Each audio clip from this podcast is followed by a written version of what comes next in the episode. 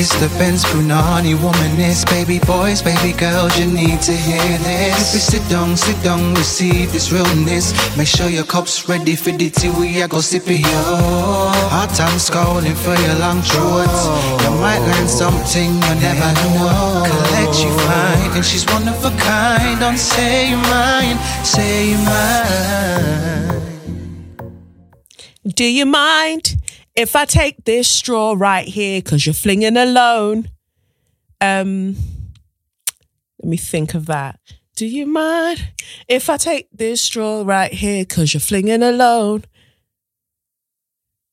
Because when they're, they're fuckeries is very tiring, yeah. If you got a system, that's fine. Just fling ahead of me. Because we know they say nigger when they're at home. So they need clotting in their throats. Are you down to fling some straws with me? Cause we're just really tired of their fuckery. I'm willing to. Yeah, let's stop there. But for those who know, you know, that's um, Donell Jones, This Love. Are you down to swing it up with me? I never know the words. Or could you be blinded by all this ice you see? I'm willing to give you all this love I got. Hey, no relationship involved. Just keep it strictly physical. All this love, all this love waiting just for you. Do do do do. Don't pass it up, cause you'll regret it, boo. Woo, that was a tune. Um, if you don't know that song um, and you're my age mate, sorry for your life. If you don't know that song and you're younger than I am, don't worry. I know that you, Generation Z, whatever you are, people, you don't know songs until somebody samples them and you're like, oh my God, this is so sick. And we're like, actually, it's from a while back. You're like, oh my God, you're so old. But um, yeah, like big up that tune, big up that tune. Um, I was yeah, I, I do definitely need to do an album at some point because I've just got all of these tunes and I find it hilarious to remix them. So we'll see how it goes. But anyway, anyway, anyway, it is me, Kelechi, in the place to be. Welcome to another episode of SYM, officially known as Say Your Mind, unofficially known as What What? That is right. Suck your mum. And you know, I didn't think I'd be back here so quickly. Wow, you've got you got an episode last week, you get an episode this week, but it's because wow, the fuckery was so abundant that I couldn't not come in and record an episode. I literally had to just like do it because I just thought, mm, yeah, th- this is this is just mad.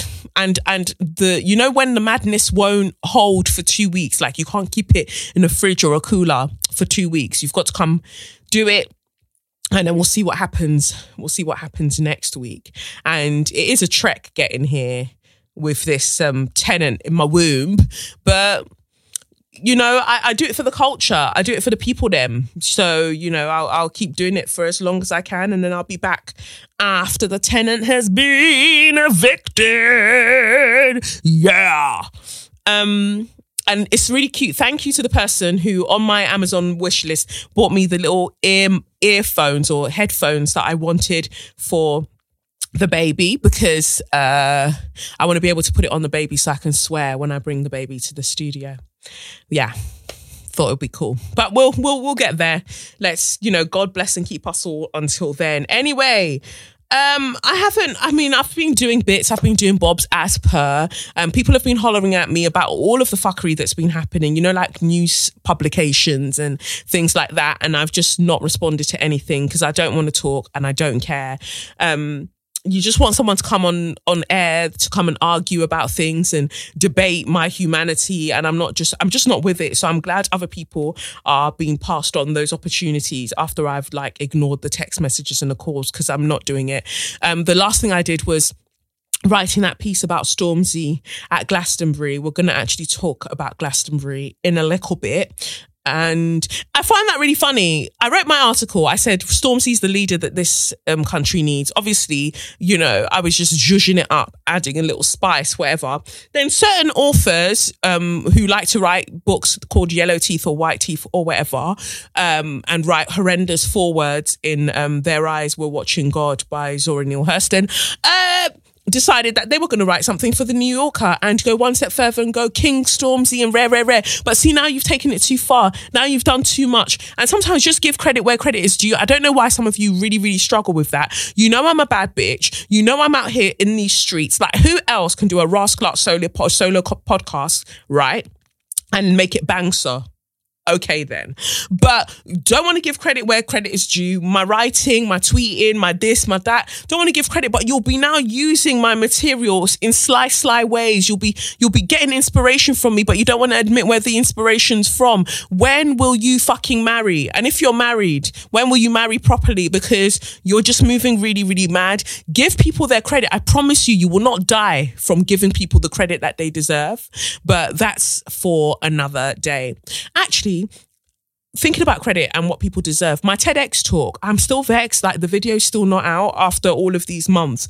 But I think that the organizer said that they were having some problems with TED themselves and um, the formatting of the videos and yeah, all these rules and regulations.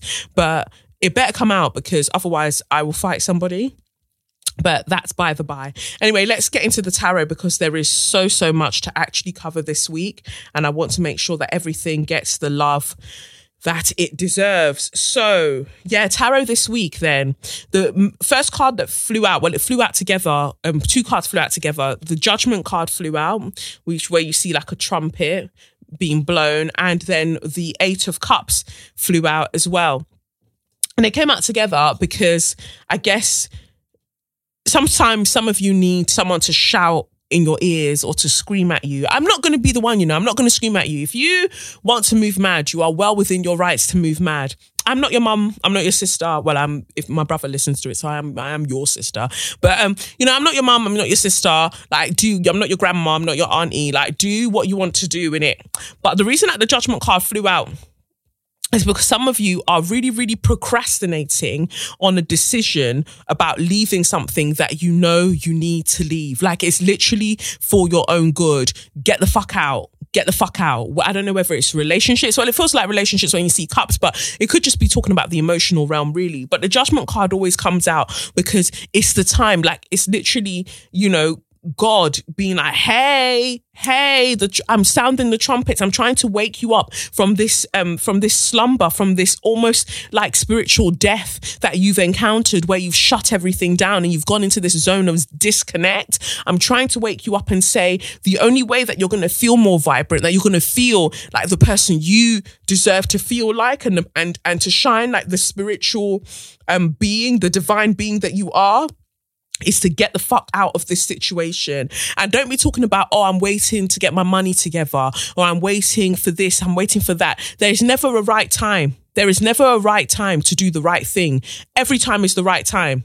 Do you know what I mean? Like, yeah, there's there's there's never a wrong time even. Let's put it that way. There's never a wrong time to do the right thing because at the moment you're sitting there going, "Oh, when this happens then I'll do it. When this happens then I'll do it." No, do it the fuck now. Do it the fuck now. And the thing is, there's a community. If if if it's money that's worrying you, like oh, for instance, if I leave this job, if I leave this job, what's going to happen money wise? Um, the th- third card that came out of the deck is literally three of coins, which is saying that there's a community. There are opportunities waiting for you of um for collaboration for things like that that will provide you with the financial um, support that you need. And if it's a relationship that you're like raw don't really know again you will be fine. Financially you will be fine and you will have the support of a community whether it's your family or friends. You will have people there to support you. Whether it's a therapist fucking hell. Like you will have people there to support you and it will allow you to strategize in a way that that that it's more beneficial to you. But at the moment, staying where you are because you refuse, you refuse to see any other way out of this.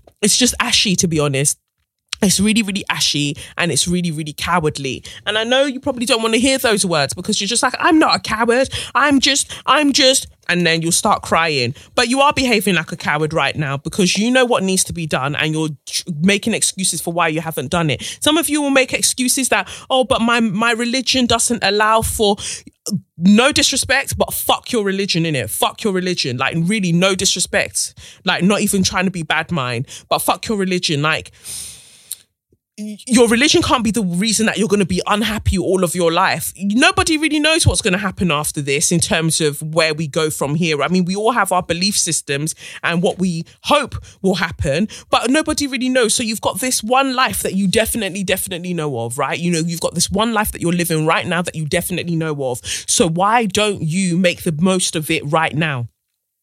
rather than using religion religion to grind your own head into the ground. Like do what is best for you. You will be fine. Even if it's a case of oh but children children your children will be fine. Your children will thank you. Your children eventually will thank you for making a the, the decision to, to to to to follow the call of your own heart because that will set them um, ex- and you know an example that they can follow in the future. Like rah my parent did it you know so i'm cool. Like you know they did what they needed to do. So I know that I'll be fine rather than you being there miserable and thinking that you're the dutiful parent or you're the dutiful partner.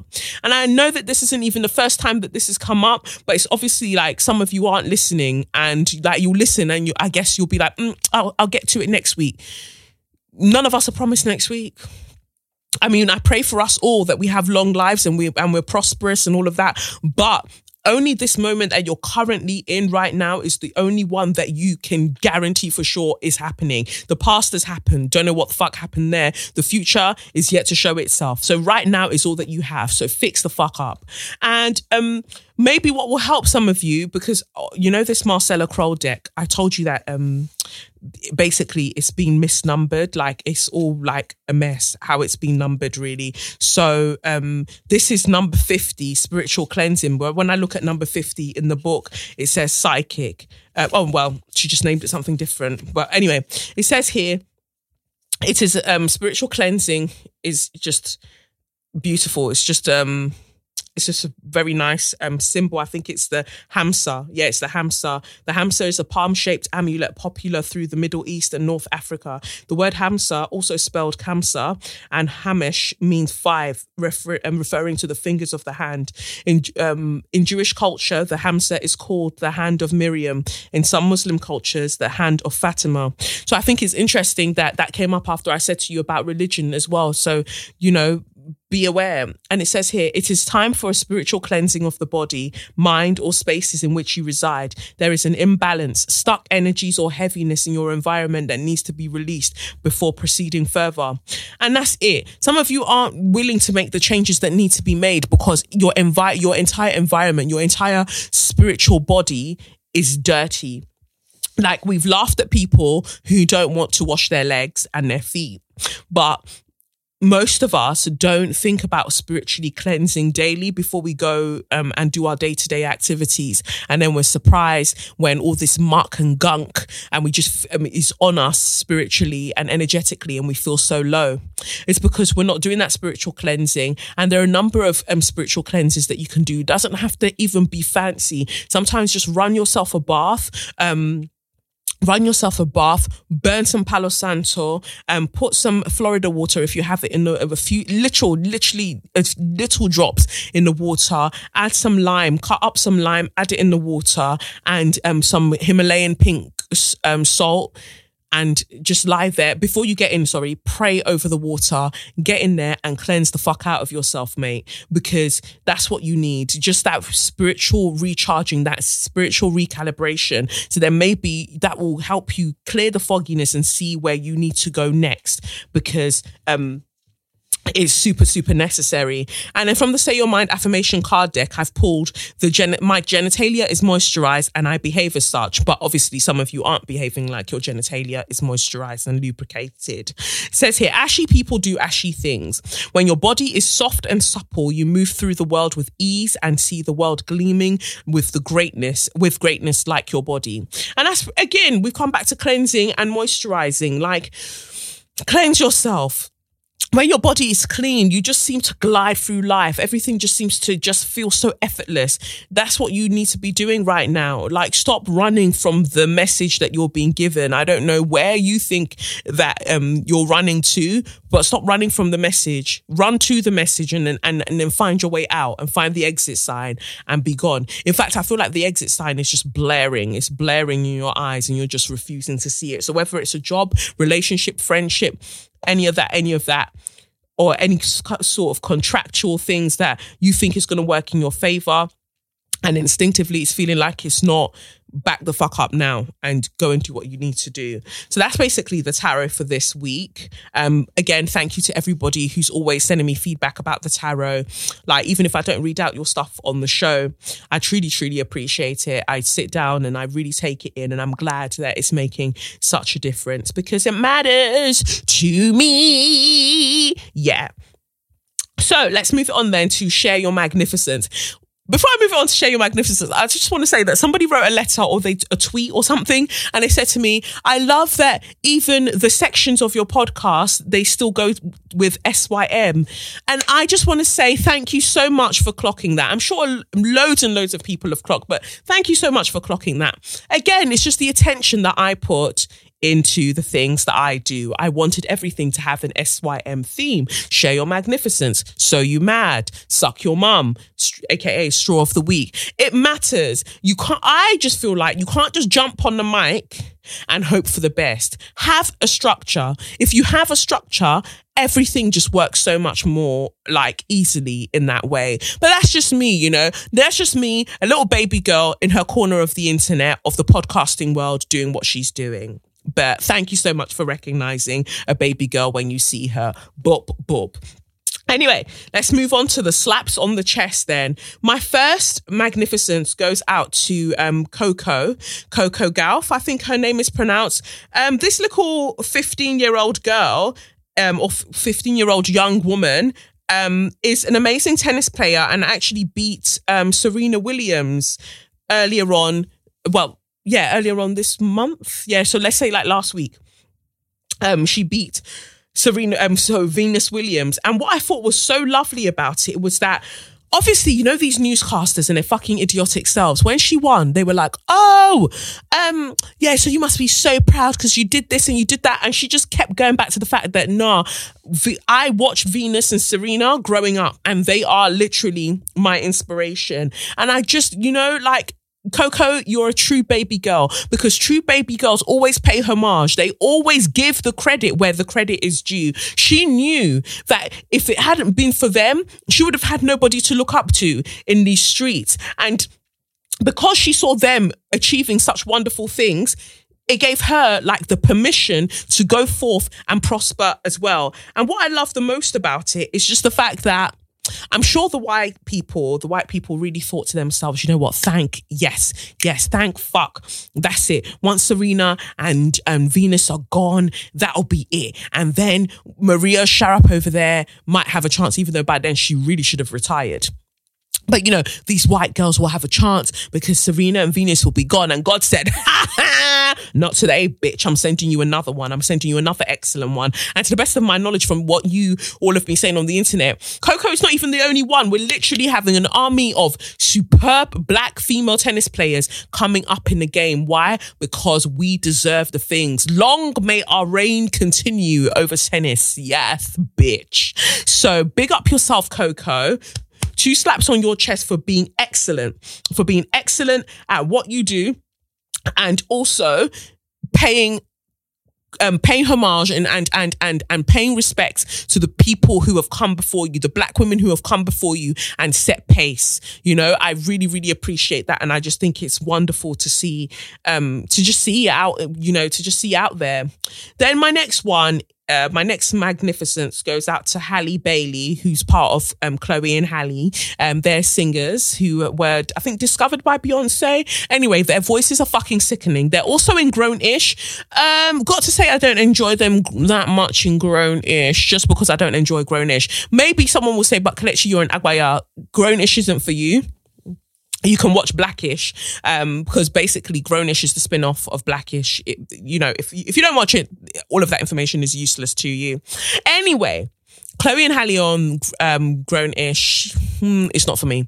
Anyway, Halle though has now been cast as Ariel um, in the Little Mermaid, the live action, the Disney live action version that'll be coming out of the Little Mermaid, and the white people are mad as fuck. They are so angry.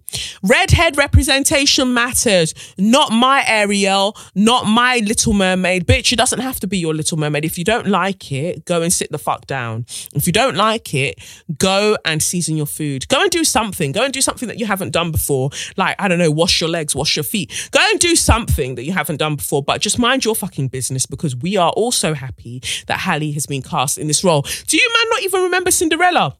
Brandy Norwood was Cinderella in um, all them years back when I was younger. So I, I don't see why it's such a problem. And why it gets to me is that white people were really sitting on the internet trying to talk about, well, she can't actually be black because don't you need a melanin? Um, don't you need sun for your melanin to kick kick in and da da da da da and da da da da? And it's just like so now you want to use eugenics to justify your nonsense and to, to try and use some flawed science to justify what you're talking about. She probably wouldn't have had red hair either under the sea if we're, if we're really being buck. She wouldn't, you're not making sense. You're not making sense and you're just angry because we are getting things and, and the playing field is being leveled out. Now, don't get me wrong, I have a huge problem with some of the things that Disney perpetuates. Like, um, obviously, the stories aren't unique to Disney. Disney took like um these stories by I've forgotten the name of Hans, whoever, whoever. Um, but they've taken these very dark, very scary, horrible, really stories um, that were folk tales or f- fairy tales, whatever the fuck you want to call them. But I just find them really, really disturbing anyway. And then Disney took them and like lightened them up a bit and put them out there as cartoons most of the Disney princesses, I don't really fuck with them because I just think like, what, all of that over a man? You're killing yourself like in that way over a man, or it's a man that has to come and save you. No wonder um, the society is the way that it is, where girls are just waiting, women are just waiting for a knight in shining armor, some prince charming to come and save them. When all you've got, knight in shining armor. Imagine a knight in shining armor when he's just there, he's just gone and covered himself in foil. One useless guy riding a donkey. Nobody has time, please. But um, when it comes to Little Mermaid specifically, fam, you gave up your voice to go on land to go and be with a man. Of all people, a man. Huh could never be me. Could never. Um, yeah, it just seems like a lot to do. So anyway, I wrote a tweet and I said, whatever color Ariel is, um, I just want her to know that um, no man is worth giving up your magical powers for. Obviously, the people had to arrive. Um, well, nobody's worth giving up your magical powers for. Well, it's her voice that she gave up. Well, don't men have magical powers too? If you don't all fuck off and stop talking, like you just talk too much, like stop. If you notice, I actually don't respond to most times. I don't look at my mentions when I tweet something. I've tweeted what I've tweeted, and I don't care for any response. I'm not somebody that cares for responses, so. I, yeah, whatever. But then the odd few that I catch, I just think, shut the fuck up. Just shut up. Just stop talking and go away.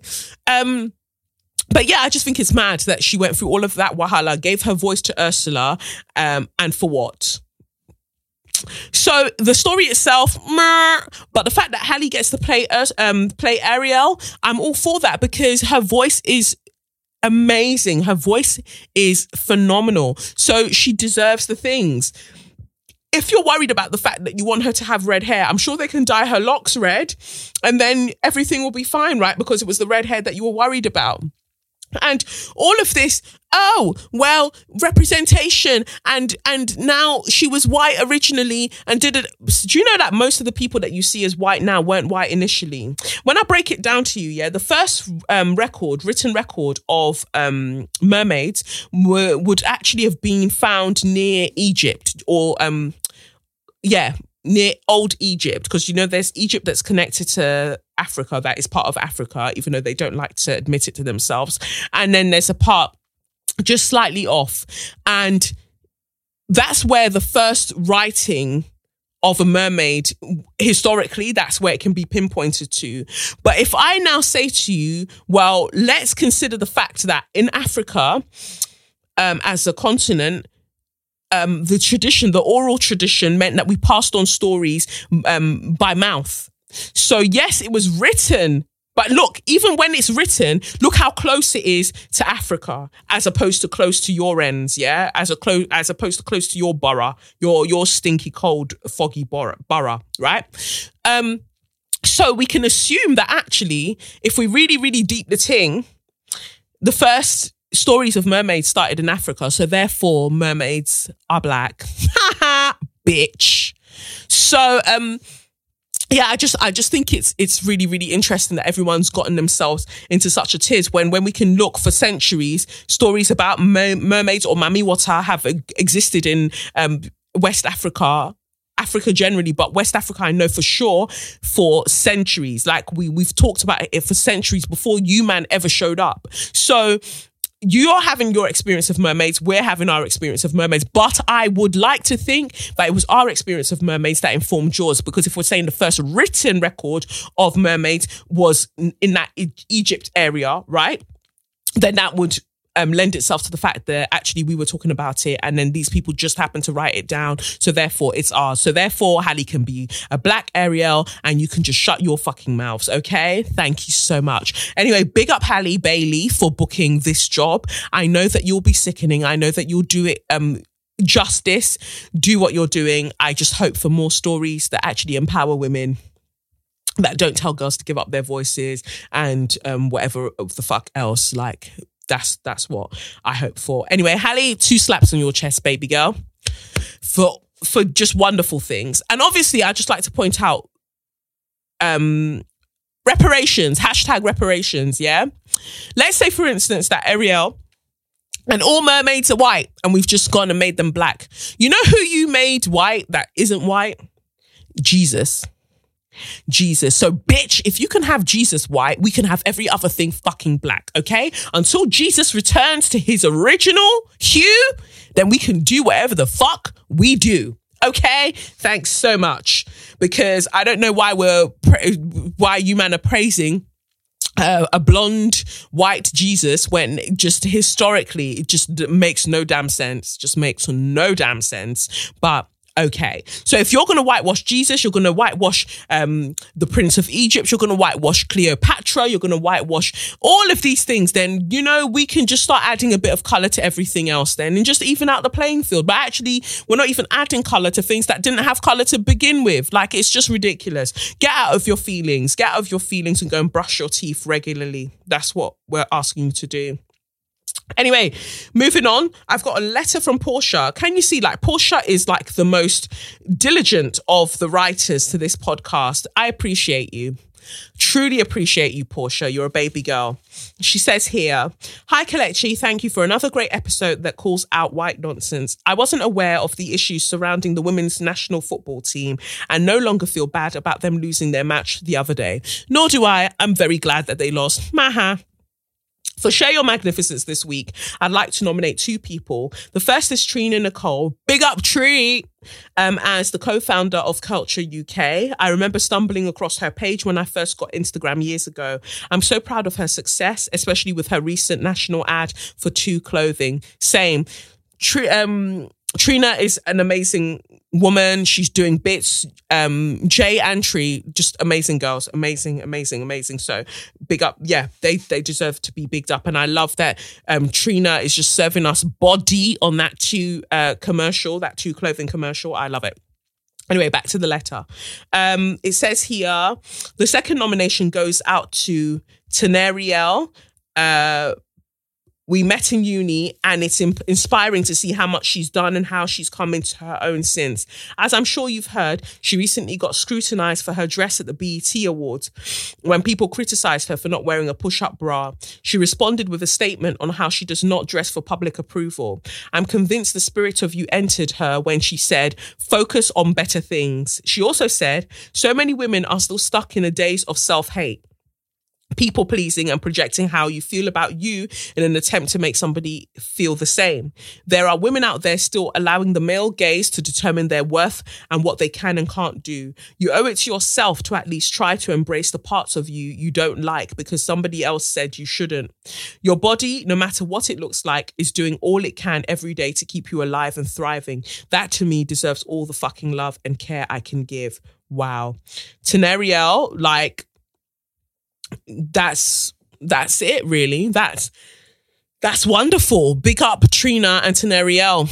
Two slaps on your chest. I don't know why any of like people can't mind their fucking business.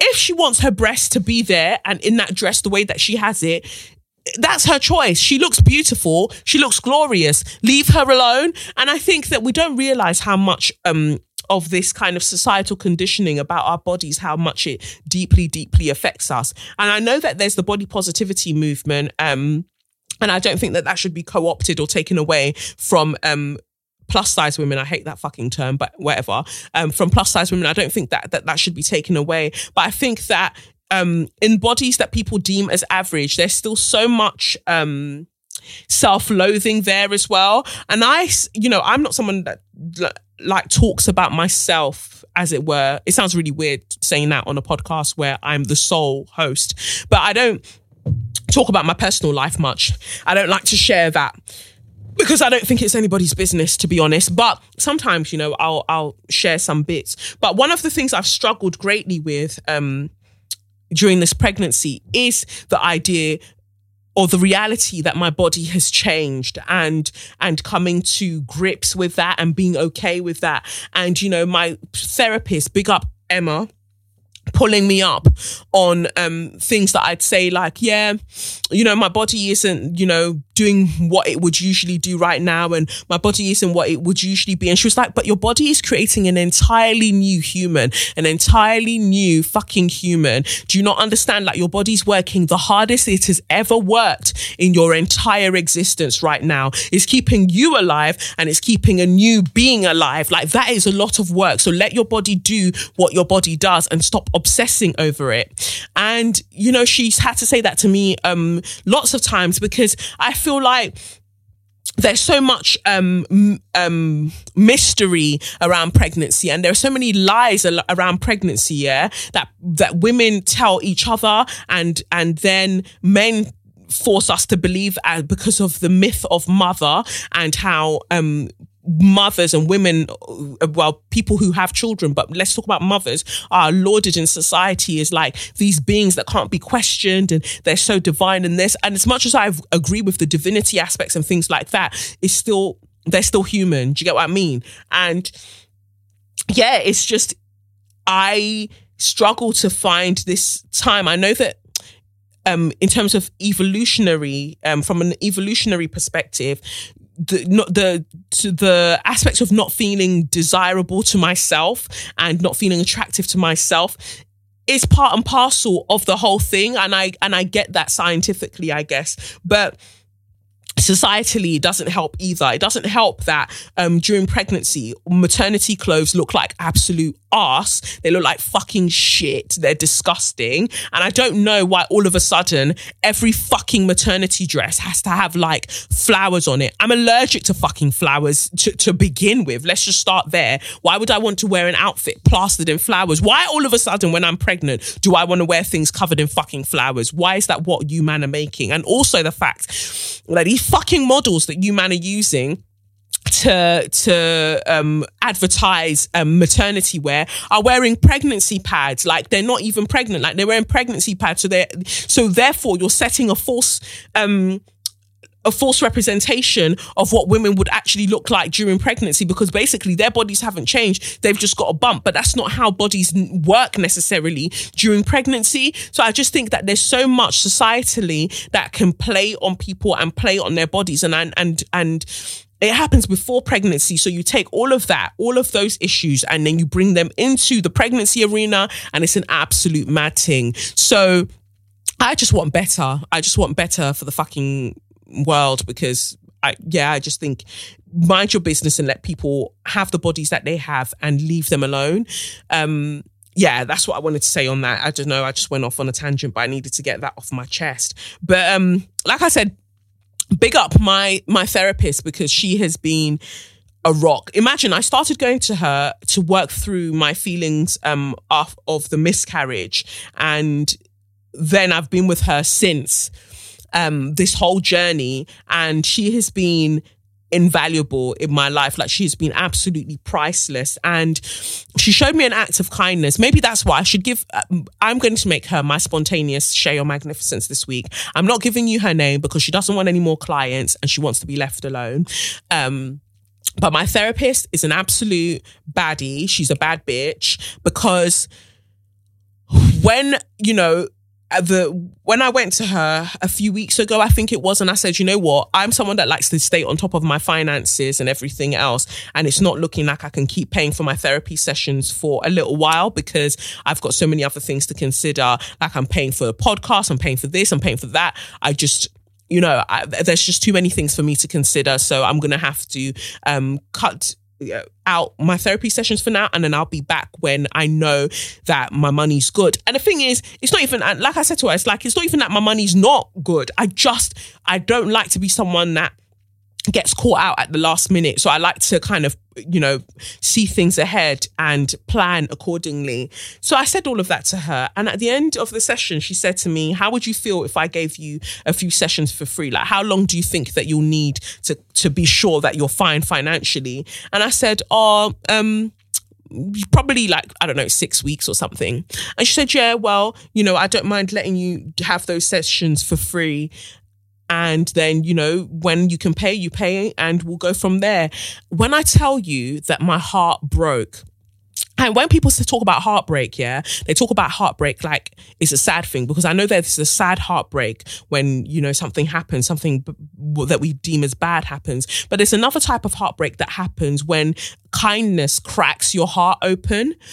I've never had somebody show me that sort of kindness before, especially because it's a professional environment. And it fucked me up. It fucked me up. I was so touched. Like I didn't cry then, but I was so touched because that level of kindness is just wild to me. And I was just like, oh, but you know, as soon as I, you know, when I'm sure I might even be fine, I might be able to pay next week. I'm just saying that. She was like, no, no, no, I wouldn't have offered if it wasn't something that I felt like I could do. I'm offering it to you because I know that I can. That's what I want to do for you. And wow, like, it's just the fact that she was so invested in me and my progress, especially at this crucial time where she must have deeped it and thought, I don't really want you to stop sessions at a time where things are you know progressing towards the the due date and things like that i just want you to to be cool so god bless my therapist. Like god bless her abundantly. Like i hope that she gets everything that she fucking desires that's in alignment with her highest good. Like i hope she fucking gets to meet oprah and michelle obama and then people there. And if i get to meet them first like i'm gonna holler at her and bring her along too because my god like it's it it really blew my mind. It really really blew my mind, and actually, it just made me.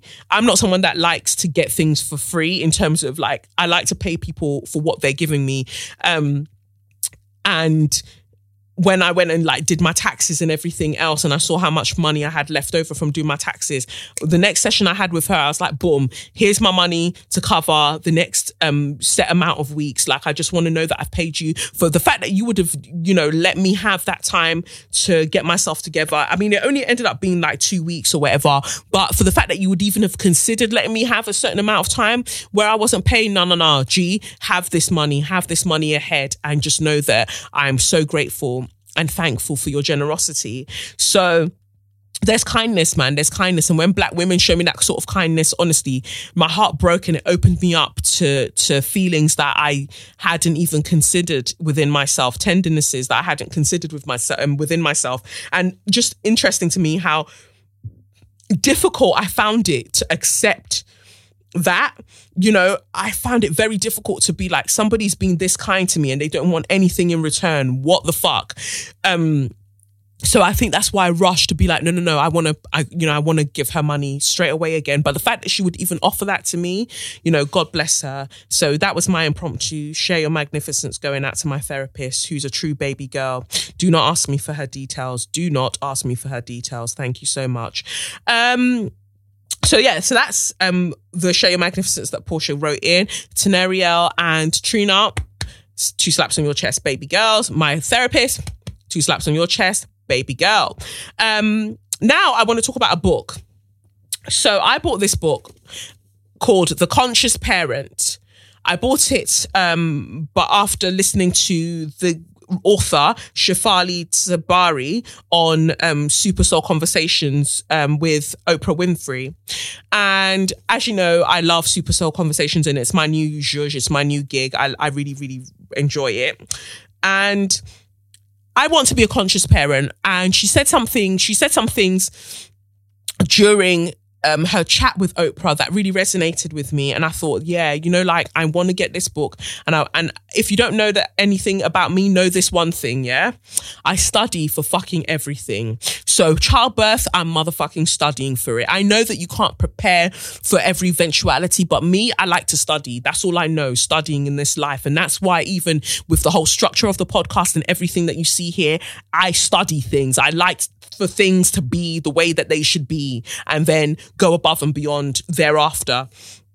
So, the conscious parent, I would recommend it if you have children.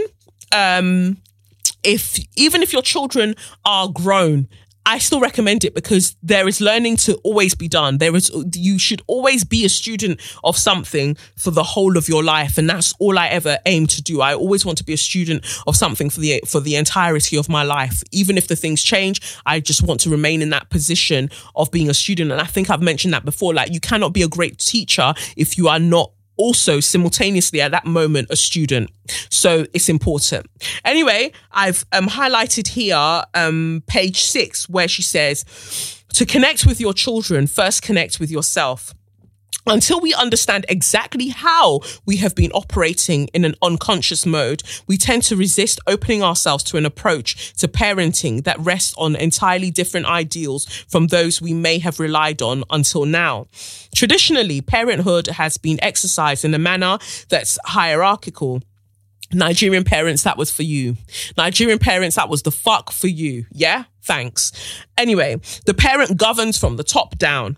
After all, isn't the child our lesser to be transformed by us as the more knowledgeable party? Because children are smaller and don't know as much as we do, we presume we are entitled to control them. Indeed, we are so used to the kind of family in which the parent exercises control, it perhaps doesn't even occur to us that this arrangement might not be good for either our children or ourselves.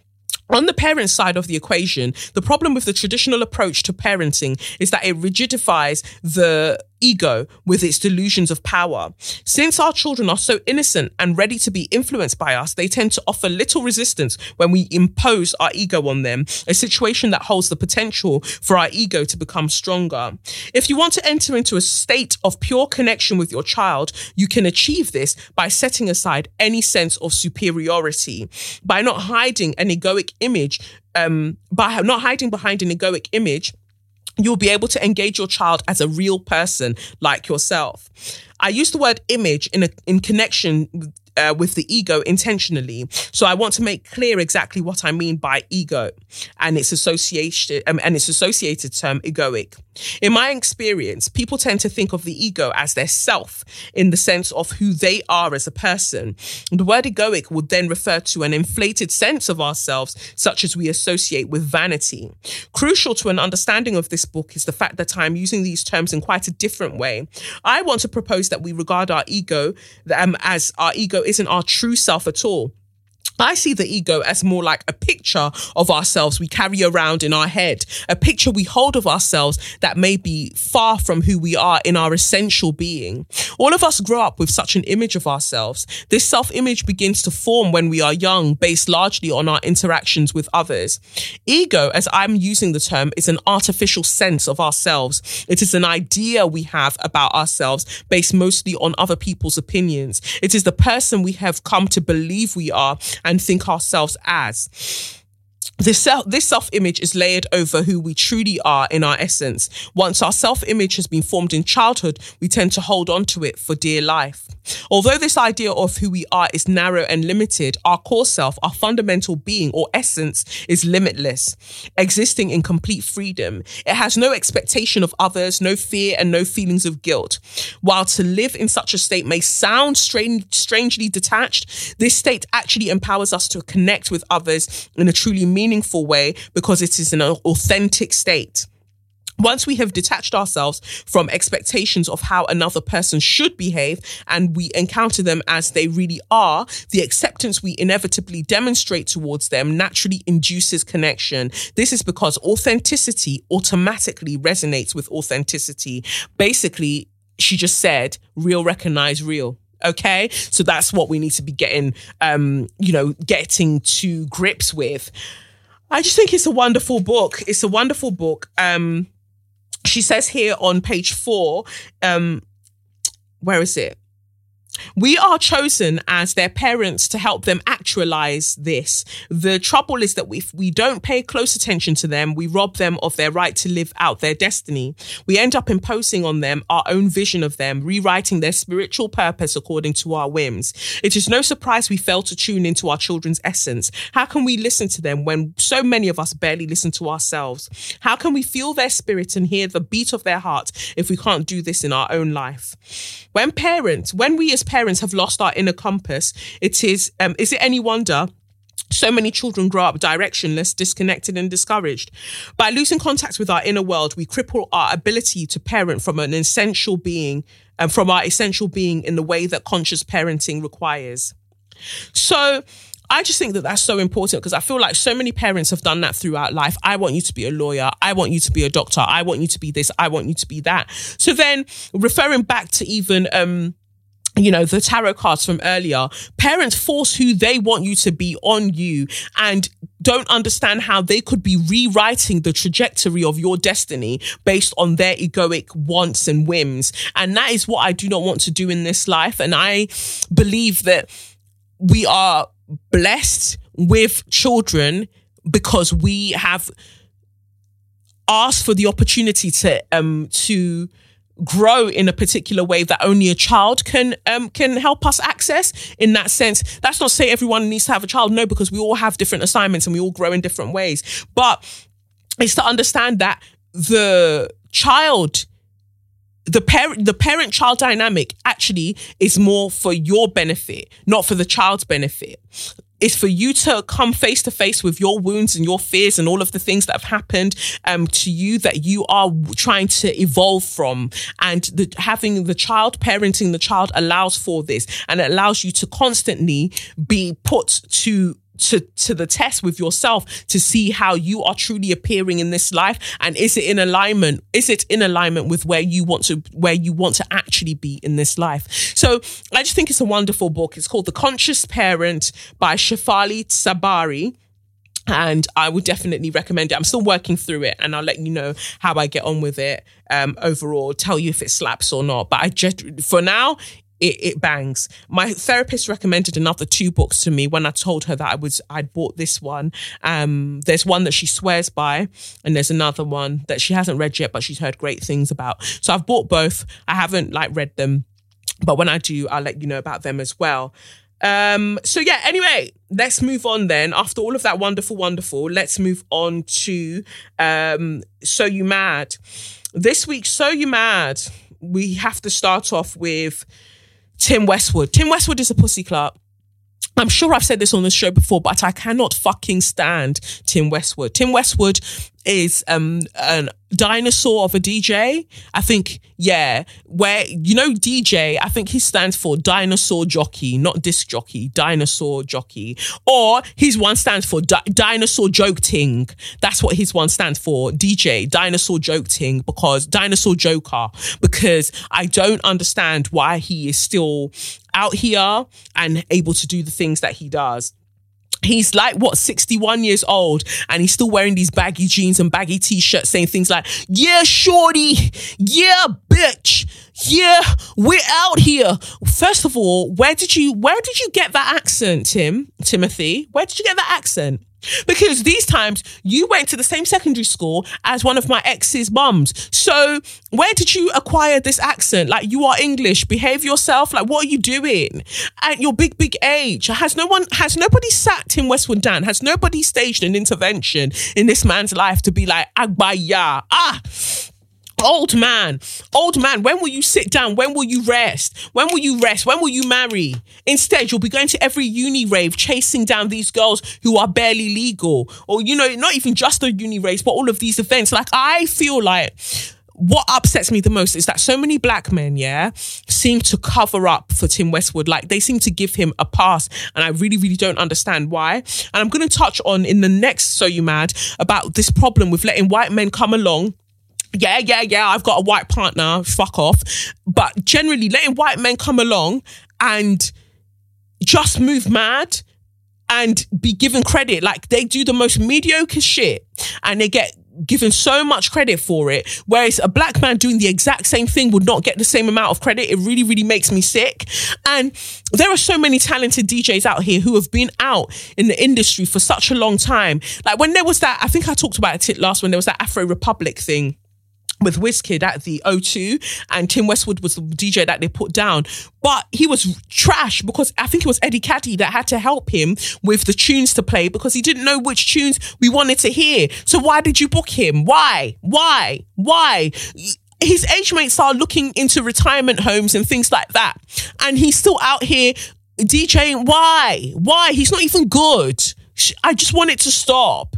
Anyway, that's by the by. The reason I'm upset about this is because earlier on um, last week, Tim Megan Thee Stallion was in London. And as you know, Megan Thee Stallion is a bad bitch, beautiful, can rap for days and um, has body. She body. She can dance, all of them things, and she's living her best life. Anyway, she gets interviewed by Tim Westwood, and of one of the questions, I hear that it was rather a problematic interview, but a lot of it was edited. So we didn't even hear the bits where he called her bitch or referred to her as bitch or referred to black women as bitches or something. I don't know. But the parts that we did see, he said to her, Your hair, let me do it like him. Let me do it like that fucking idiot. He goes, Meg, your hair looks amazing. Wig or weave? So if you didn't understand that, let me translate to you. He said, Meg, your hair looks amazing. Is this a wig or a weave? Fuck you, you stupid bitch. Why is it any of your business? Why is it any of your business what Meg's hair is? And also, why have you also um eliminated the aspect of the hair actually being hers. It's so violent that a white man would think it was ever, ever, ever appropriate to ask a black woman whether her hair is a wig or a weave. It's, it's such a violent question and it's loaded. Like this whole like belief that black women are bald and and and the fact that everyone feels like they have um access to our hair and the things that we do with our hair and can ask us dumb fucking questions. Have you ever asked Kim Kardashian if her hair is a wig or a weave? Because she also wears the same she also wears the same things. She also wears wigs, she also wears weaves, but oh when it's a white girl it's extensions. But Kim Kardashian's fully out here wearing wigs and she would deny it and be like, oh my God, guys, I can't believe you said I'm wearing a wig. You are. You are because your hair was pink yesterday and it's now blonde today and it was now blue tomorrow. Like you're wearing a wig and it's perfectly okay to be wearing a wig, but why are you trying to deny it? So, it's just really weird to me that he could get away with such a question. And I love that Meg the Stallion now said to him, none your business. And I just thought that she, uh, she looked uncomfortable for pretty much the whole of that interview with him. He doesn't know his lane, and he doesn't know his lane because we keep allowing this man to stay relevant. Can we just have a mass campaign, a mass petition to get Tim Westwood the fuck out of everything? Because he he feels entitled to the culture, which is, and he feels entitled to black women's bodies, which is why he can ask things like that. When I wrote my tweet about him, so many people were commenting, going, "Oh." Do you know that um, he watched her perform that night and he was being really, really weird in the audience with the black girls? Because again, he feels like he's entitled to it. Somehow he feels like because he DJs hip hop here and there, that he has access to black women and he can treat them any which way that he likes. That question was violent and it was inappropriate. And he had no reason to be asking her it because white women are not asked the same questions. And him as a white man should just fucking know his lane. And um, someone really, really needs to tell him. I'm surprised. I'm surprised somebody hasn't slapped him. I'm surprised somebody hasn't slapped him Westwood because he really, really needs it. Like he needs a hot slap um, to be administered to him, and maybe then he will then act his age and not his shoe size. Um, because he needs to get the fuck out of here. But of all the things that Meg has achieved in the short time that I've seen her um, you know, on the public, you know, in the mainstream consciousness, for him to now be saying to her, wig or weave, why is that any of your business? Why is why are people so preoccupied with deconstructing the beautification of black women? Whatever we decide to do to our body, don't ask us to break it down to you. It's none of your business. What you see is what you get. If you can't handle it, get the fuck out of the kitchen. That's it. It's really simple. Um, next up, another white boy who's getting praise that he I don't feel really he that he really deserves is this Glastonbury Alex. Now I know that it's sweet that during Glastonbury, Dave, you know, or he calls himself Santan Dave, Dave brought um this white boy up from the audience and said, Does anyone know the lyrics to my song? And um and the boy was like, you know, he had his hand up, so he was invited onto the stage. Dave invited him onto the stage, and lo and behold, even though he was nervous, he knew the words word for word. Um, or he knew the lyrics word for word and you know wonderful so happy for him but how is it that he's suddenly on good morning britain how is it that he's now being offered record deals um, and management um, and such when he was literally reciting another person's lyrics, a black man's lyrics. What's interesting is that white men are allowed to exist within these genres of music, right? and not have the same criminalizations and vilifications attached to their personas. But the same isn't afforded to black men. It isn't because black men, they'll call you to parliament to come and speak about drill music and how it's affecting knife crime. They'll call you to come and speak about grime music and how it's affecting crime rates and things like that. But white men are never asked to come and do the same thing, yet they can, eh, eh, they can enjoy all of the benefits and the sparkliness that comes with being affiliated with that genre of music. And it just really infuriates me. And I just don't think it's fair. Um, like you're being offered record deals when um, black boys who are supremely talented write their own bars have been out here trying to grind and, and hustle and make it out here in these streets aren't being offered the same things. It's it's truly Fanta Radical. It's tru- truly just mind boggling that this continues to happen in this day and age. But that just goes to show you how whiteness works. Like you can um, help yourself to somebody's things, have no originality whatsoever, but your whiteness will still get you the, the fame and fortune that those people deserve, but they're not given. So yeah, you know, I'm sure Alex is a very sweet boy, very sweet boy, wonderful for him, but he does not deserve all of this um, acclaim that's happening around him. But I feel like the reason that this is happening is very um, strategize is happening because again, it's about reinforcing the image that white boys are not violent. White boys just want to have a great time. They're lovely and they just want to enjoy music. That's it. But black boys, oh no, you know, they're the criminals. They're the villains. They're the bad ones. All of the time, they're the monsters. And by giving him this, um, this, this, this fame, this, you know, I'm sure it's, it's going to be a short lived one but by giving him all this attention, it's just to keep that false binary, that false dichotomy going that white is good, black is bad. And, and this is how we see it. Like you're literally saying somebody else's lyrics, somebody who's still out right now in the charts, like somebody else, but you're the one that's been given credit. It's, it's wild so I just don't know for it. I just don't agree with um, such nonsense. I just think it really, really needs to stop. And it's really heartbreaking that time and time again, so many news publications and so many um, just um yeah news outlets and um media outlets and whatever are so ready to um, be complicit in that narrative of basically ignoring blackness um own ignoring blackness but only celebrating it when it's done through whiteness is why iggy um ashy crotch um, is still out here being sort of relevant and the such. Um, it, it's it's just dry. It's just dry. It's just dry as far as I'm concerned. It's a mess and it's dry. Whew. So that's it for white boys moving mad. Let's move to Nigerian men who are mad and very, very mad within themselves, and Nigerian women who are mad within themselves as well. So, for those who haven't heard, there's a pastor in Nigeria, Pastor Fat Onyibo. I just think it's funny because I keep reading the name as Fat Onyibo, but I know it's not. But anyway, um, this pastor, um, well, basically, let's start from the beginning. There's a photographer, um, let me get it right. There's a photographer called Busola Dakolo, um, the wife of a popular Nigerian singer. She said in an interview on local television a couple of weeks ago that Pastor Biodun Fatonyibo, um, Fatonyibo, I don't know, um, the head of a large church in Abuja had raped her when she was a teenager. The story caught the public attention and people responded with outrage on Twitter and Instagram using the hashtags MeToo, ChurchToo, and Say No to Rape in what activists said could be the start of Nigeria's first major movement against sex abuse. Hundreds of people protested on Sunday in major cities, Abuja and Lagos. Dakolo's husband, Timi Dakolo, um, posted on um, posted an image on Instagram saying protests were planned for seven days. People are already angry that the government was not taking the issue of violence against women and girls seriously. Um, so when Busola's story broke out, people were like, you know what? Enough is enough. This needs to stop. I think it's been building up and it's about time.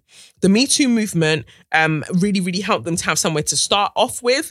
And um, Nigeria had a small movement earlier this year in a mostly Muslim North to expose sexual abuse with the hashtag Arewa Me Too, but it did not spread widely. Public frustration had grown with several incidents since last year, including reports that Nigerian soldiers had raped women fleeing violence in the north and that police had sexually assaulted women in Abuja nightclub raids. Now, I heard about all of these incidents and I just didn't know really what to make of them. But, um, you know, it's what I say all of the time about, you know, um, giving away your part, your power to pastors and things like that.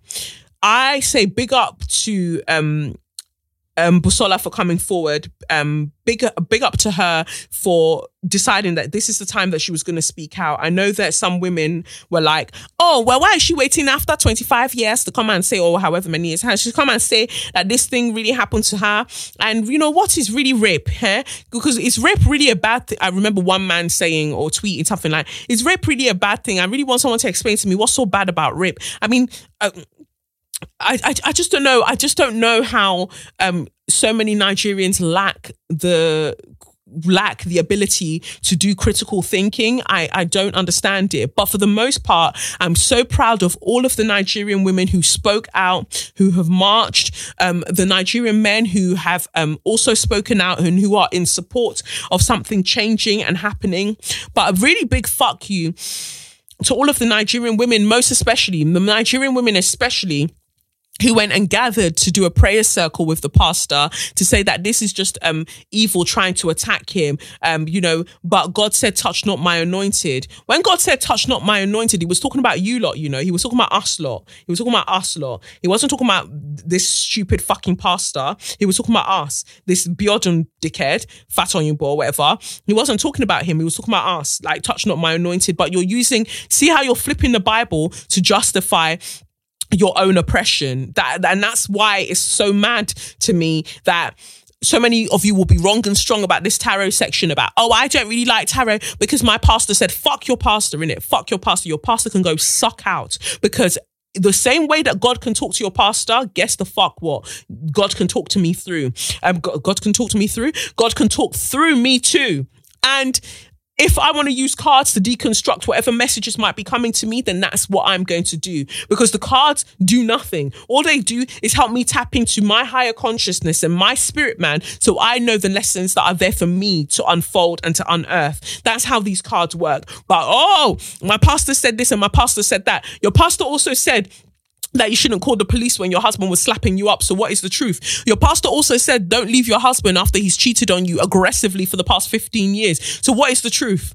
Yeah. So that's not to say that all pastors are this and all pastors are that. I know that there are some wonderful, wonderful pastors out there, but you have to use the power of discernment to know when to let people have access to your own power. And by that power, I'm talking about that power of discernment. Like in itself, like so it goes round in a in a little cycle, in a little catch twenty two don't just let people tell you something and then you just take it as rote and then you just run with it. No, I mean, even my pastor, who I've talked about on this show since it's, um, you know, since I started this show, I've locked him off. I'm not talking to him and it's not anything major. I just don't want to know anymore. I feel like some people serve their purpose in your life and you move on. I'm open to other spiritual teachers and guides coming forward. But once I feel like somebody has moved too mad for me to feel comfortable sharing my, um, my things with, then I just lock them off. Um, I lock them off and I keep it going.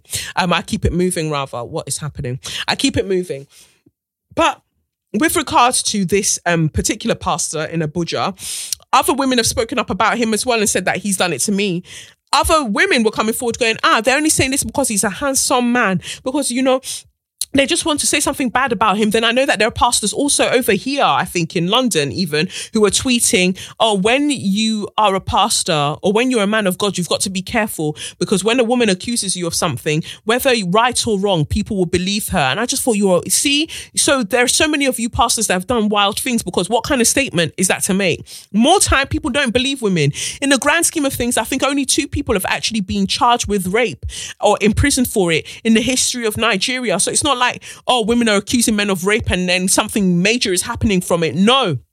More time, nothing is happening for it um, or happening from it. So, for the fact that um, um, Busola Dakolo decided to speak up in this way is major because, you know, she's got a family, she's got a husband, she's got her family, she's chilling. Someone might say she had no reason to. Maybe she's worked through it, maybe she's healed, but there's power in speaking about these things because it lets other people know that they're not alone. And the more we speak about these things, the more that we can shine light on, on these beings of darkness who are perpetuating or pre- presenting themselves to us as being something other than that. And so many people are using the church throughout history, right? Throughout history, have used the church as a form of oppression and as a form of a di- dictatorship. Most times, the churches that you guys go to are dictatorships, and that's why I don't want to join you there because you these men come on stage, do whatever the fuck they like like in their personal lives, um, demand money. You guys will be giving them money and they'll be doing private jet, private jet and shiny shoes. And you'll just be sitting there still praying for when God will do your own. But God would have done your own if you just kept your money to yourself, maybe. Who knows? I mean, I still believe in paying tithes and donating and helping in that way. But I just think that sometimes you guys take it too far and you basically worship pastors and you don't worship God. And that's what you're going to church for, to worship the pastor and not actually worship God. Because if you were worshiping God, you would see the truth in these um, accounts from these women that they've been sexually assaulted in this way. And you know what? Nobody owes you a good sexual assault story. Some of you are just like, well, it doesn't sound like, you know, I just feel like she should have done this. She, no, how it happened is how it happened. And you've been told how it happened. So you either believe and you support, you shut the fuck up and move on. That is it. Leave people alone. They don't owe you a story that makes sense. It's all nice and neat for you. That's not how this works.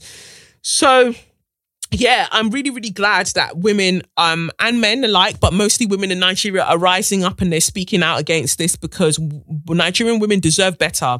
Nigerian women are the most amazing, funniest fucking beings I've ever encountered in this life. And the one thing that frustrates me about us generally is the inability to speak out against a male oppression um, because it's been cloaked as this thing that you should uh, um, aspire to. You're actually aspiring to be oppressed, whether in marriage or whatever. That's what you're aspiring to. And I just want better for us. And that comes with equity um, in the way that we're treated societally.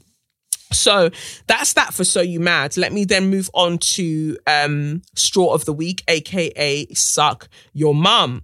So the first Suck Your Mum comes from um, a baby girl I don't know if she wants me to say her name, so I'll just call her LA. LA has written in about Anne Widdecombe, who I was actually going to speak about this week, but actually, um, LA has done it amazing justice. Um, LA says, Dearest Kelechi, I really hope this letter makes sense because I'm writing it on my way home after a day of staring at a computer screen, making sense of production schedules. But I had to get it off my chest, otherwise, it would burn me like red tiger balm the entire night. I'll keep it short and sweet, and um, otherwise, it would descend into an unintelligible rant. Did I read right on Twitter today? Anne Widdecombe really said Brexit is like slavery. Bitch, get the entire fuck out of here. I just kissed the enamel right off my teeth. She really twisted her mouth in European Parliament to compare Brexit to slavery. It's funny how politicians don't want to recognize slavery until they need to make an, an analogy to something they find inconvenient or unpleasant, or they want to underline the emotional impact of something. However, when black people discuss slavery and reparations, they moonwalk the topic the fuck out of there. Here's a direct quote from her speech. There is a pattern consistent throughout history of oppressed people turning on the oppressors, slaves against their owners, the peasantry against the feudal barons. And you can get in the same bin with Kanye and his dead eyed self, since the two of you seem to be confused about the definition of slavery and slaves. It may be, um, it may surprise the rotting old crustacean. I love that. It may surprise the rotting old crustacean to learn that slaves did not choose to be oppressed, and more to the point, I'm sure our ancestors would have loved a referendum on whether to exit slavery. Hmm, I wonder what we would have voted for. This is from the same woman who said Meghan is trouble because of her background, but because um Anne has achieved national um, treasure status due to being hurled around like a sack of potatoes on the strictly dance floor. People gave her a pass. She didn't mean it like that. Yes, she did. Anne is a horrible, racist, sexist, homophobic old dinosaur. Anne Widdecombe, I nominate you for Straw of the Week. Find someone's mother and suck them dry. Perhaps that will stop your descent into looking like rotting goat's, goat's milk. LA. P.S. Kelechi, your latest pregnant shoot was gorgeous, and we all love and support you in your continued greatness. Thank you so much, LA. I couldn't have said it any better. Like, that was absolutely perfect. When I watched that speech that Anne Widdecombe was giving, I was like, is this woman fucking mad? Has she lost, has she lost her senses? When she was on the Strictly dance floor, did she, at, at some point, did someone drop her on her head or something? But she was mad before then, to be perfectly honest. But it's just always surprises me the quickness that um white people will compare things to slavery when every other time when you say can we have reparations? Can we have this? Can we have that? They'll say no no, it wasn't. It was so long ago. Let it go. But people, we was people were still segregated for like how long? Apartheid carried on for how long? Um, colonization carried on for how long? That's why people are still celebrating independence, independence. For, uh, and look at the numbers. The numbers haven't moved to hundred and something. We're talking about sixty something, right? For the, these independences that people are celebrating but you don't want to give reparations for anything of, of that nature, but you'll turn around and go, oh, but Brexit is like slavery. Shut up. Shut up, you absolute crusty, crusty bitch. Shut your mouth. And I totally agree with LA. That straw of the week definitely, Anne Widdecombe definitely needs a straw. But my straw of the week goes out to, um, everybody who's trying to cover up the fact that um, Shukri Abdi, um, this girl from um, Somali girl, Somali um, Muslim girl, anyone who's trying to cover up the fact that she was murdered. Um, BBC have really, really aggravated me because their headline is as follows Shukri Abdi, 12, drowns in river Irwell in Bury. A 12 year old girl has drowned in the River Irwell in Greater Manchester. Shukri Abdi was last seen in the river, parts of which are 20 foot, six meters deep, off Dunster Road, Bury at uh, 1955 on Thursday, which would have been last week Thursday. Greater Manchester Police said it was treating what happened as a tragic accident and did not believe there were any suspicious circumstances. So I'd also like to say to Greater Manchester Police, fuck you all as well, because that is absolutely disgusting. This 12 year old girl, this 12 year old Somali hijabi, would not have gotten into water knowing that she cannot swim. Why is it that she was in the water, but the four girls, I think it was four girls who were with her, they were completely dry and they weren't, they didn't go anywhere near the water. What, what madness would have entered her to enter into water knowing in herself that she can't swim? Like her parents have said it, like this girl cannot swim, right? And she's in her, you know, she's um in her hijab and everything else, she's all covered up why would she have gotten into the water? Why? Why? She wouldn't have. So the likelihood is that the girls that she was with dragged her into the water and drowned her. They murdered her. These other girls, these 12 year olds, 14 year olds, whatever the fuck, these girls murdered her. They murdered her. Therefore, it's racist and, and it's Islamophobic. It was a hate crime. They murdered the young girl. They murdered this girl. If it was Madeleine McCann, you guys would have energy. You always have energy every year. Let's try and find Maddie. Maddie, the fuck, Maddie's the fuck gone. Yeah, Maddie's been gone, right? But this, you'll just treat it as a tragic accident. Why? Because again, racism and Islamophobia is so rampant um, across the UK, across the world, but most especially up north. And you, b- because the likely murderers are white girls, because those were the ones that she was with, you're not going to call it what it is because you don't want them to get in trouble. You don't want to ruin their life because you never want to ruin these white children's lives. It's everybody um, else's life that can be ruined. And this story makes me really, really sad. There's a Go GoFundMe to help with her um, the funeral costs um, to help her parents with funeral costs. And I donated. I mean, I didn't, I'm not balling like that right now, but God will make me ball in Jesus' name. But I still donated something because, and they've passed their target, don't get me wrong, but I still want for, to donate something because it hurt. It hurt so much. Like her mum, I watched an interview with her mum and I think they arrived, um, to England or to Bury. Um, I think it might just be Bury, but they arrived, um, um, two and a half years ago. So the school is called, I think, what's it, Be- um, Bury Greater Hope, um, Greater, Greater Oaks or something. Um, the new school teacher is trying to even change the um, the new school head teacher is actually trying to change the name of the school now and change the uniform to move them as far away from this scandal as possible. Um because they know the truth. They know the truth. Like you're basically harboring murderers. It says here um Shukri's family who live in Bury um said that she could not swim and playing in the river was out of character. There you go. Her uncle, Mustafa Omar, said she was a sweet, innocent child. Her mum is absolutely destroyed. Everything about this is out of character for her. She couldn't swim, so she wouldn't even go near the edge. So come on, like, how can BBC as a website, the news website, write she drowned and therefore there's warnings that children should be careful about going near the river when the actual fact of the matter is that it's clear as day that this girl did not get in the water by herself. It's clear as day that this little bitches killed her. They murdered her, especially since I think for what they said and when they examined her body, she had bite marks. So obviously there was a struggle. There was a struggle and you man dragged her into the river or you pushed her into the river. You did something because again, how are they completely dry? So even if, yeah, homegirl fell in the water, Shukri fell in the water, what none of them felt, felt inclined to try and save her. There were how many of them? They could have held on to each other. One person hold on to a tree or a rock or something and reach out and try and grab her. None of them attempted. They, what, they watched her die even that alone is is cause for concern. So um anyway, let me just get all of the bits up.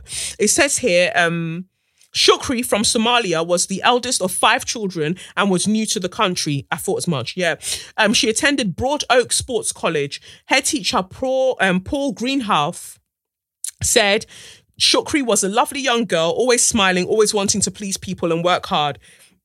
She had a beautiful personality and a loving, supportive family. Our thoughts and deepest sympathies are now with the family at this time, and we will be supporting them and all of our children through this difficult period. Police have warned of the dangers of playing or swimming in the rivers, lakes, and reservoirs. They, no, no, this is no, this is not what this is what you are not going to fucking do. You're not going to make this a case of TLC. Don't go chasing waterfalls. Please stick to the rivers and the lakes that you're used to. Don't ever fucking try it, yeah, because it's none of that. The girl was killed. So giving out these false warnings about don't go play near the rivers. No, you could just tell these little white children to not go and murder a Somali girl. How about that? How about that? Um, I'm trying to find. They said here that the what whose bodies? No, I need to go to the point where um the basically the school the school are trying to cover all of this fuck shit up. That's the one that gets me the most because I know that nothing will be done about this and something should be. Something really, really should be um, it says here she was with two so-called friends, but it was only her who jumped in mad. Her body was found four hours later. The police are not investigating this case and have said it's just a tragic accident. There is someone from our community whose life has, has been taken. This is from um, at Abdi TV. I'm reading from their tweets, and um, there's also a donation link there. So if you click on, um, uh, well, I'll add the link to this caption. To I'll add the link in the caption to this episode, and somebody else um, wrote Broad Oak, High, Broad Oak High School has told the students today not to share anything on social media or speak to the press. Why? Because they're trying to hide the fact that this has what of what has happened. The school was the has the worst reputation in Bury, and has now got a new head teacher who is changing the name of the school and uniform in order to erase all the hate towards it. And I watched a video of the mum talking and it's just horrible. I couldn't, it really made me want to cry. I just thought, what the fuck is this? You arrive from Somalia, you just want a good life for your child, only for two fucking evil, evil little bitches to go and kill your child. What is this? What is this? Oh. And it, um, then I read somewhere else that a man saw what happened and he was fishing at the time. It says here, fisherman witnessed the incident. He saw Shukri being dragged by her neck and her hijab by four pup- pupils from Broad Oak School. He gave a statement, but the police dismissed him as being drunk. His wife said she would never allow him to fish if he was drunk. Um, apparently the head teacher of broad oak school is looking to change the name of the school to disassociate themselves with from the brutal case of injustice Shukri had bite marks on her body too, hand and neck. A full post mortem needs to be done before burial. We need to push for this. The murder of this young Muslim girl is being covered up by the school and police as a tragic accident and not suspicious. I'm shaking with anger. Shukri's mother has given us the go ahead to organize, um, I think, organize a march or something. So, I mean, Shukri, I just pray for your life and I'm so sorry. I'm so sorry that it was cut short. I pray for all of the uh, Muslim women and girls out there um the you know the visibly muslim women and girls out there um especially the black ones because i i know how much danger you are in every day by just professing your faith through the things that you wear and i and i pray that like God continues to watch over you and his angels continue to protect you all as you go about your day-to-day life. And and I pray that every mercy everything that um Shukri needs to to to live in paradise and the other side in the in the spiritual realm is granted to her because this is absolutely wild. And I pray that justice is done for her. But the Greater Manchester Police, um, the the school, Broad Oak High School or whatever the fuck, My Straw of the Week goes to you all. You can go and suck your, you suck your mothers, suck your mothers till you drown. That is what I want for you because it's absolutely horrible that something like this can happen and it can just tr- um, try and get neatly brushed under the carpet because, oh, heaven forbid we, um, we, you know, chastise and we, and we, appropriately deal with the violence of these white children and the Islamophobic ideologies that they have that would make them feel that it's okay to do something like this to a black Muslim child. Like it's disgusting. It's absolutely disgusting. But anyway, that is it for me from this for this week. I just had so much to get in here and get on the record because woo, Chile, Chile. But for everybody, I just I don't even know. I just pray for all of our safety because the world is mad, mad out here. And as we go day to day, it's, it's really only God that keeps us, you know. But that's it for this week. Uh, this week's episode of SYM. I have been Kelechi Okafor. This has been SYM, officially known as Say Your Mind, unofficially known as What What? That's right, Suck Your Mum. I don't know if I'll be here next week, but you know, I'll see what I can do. And yeah, follow me on at kelechnekoff, at Say Your Mind Pod. Remember to hashtag at Say Your Mind Pod and get involved with anything that I've discussed today. As I said, I'll put the link to being able to do, um, donate to Shukri's funeral and things like that. I'll put the link if it's still active. I'll put it in my captions as well. Um, but it's been real, man. All of you look after yourselves until I catch you on the other side. Peace. It's the Benz Brunani womanist, baby boys, baby girls, you need to hear this. If you sit down, sit down, receive this realness. Make sure your cup's ready for the tea, we are go sip it here. Hard times calling for your long shorts. You might learn something you never know. Collect you find, and she's one of a kind. Don't say your mind, say your mind.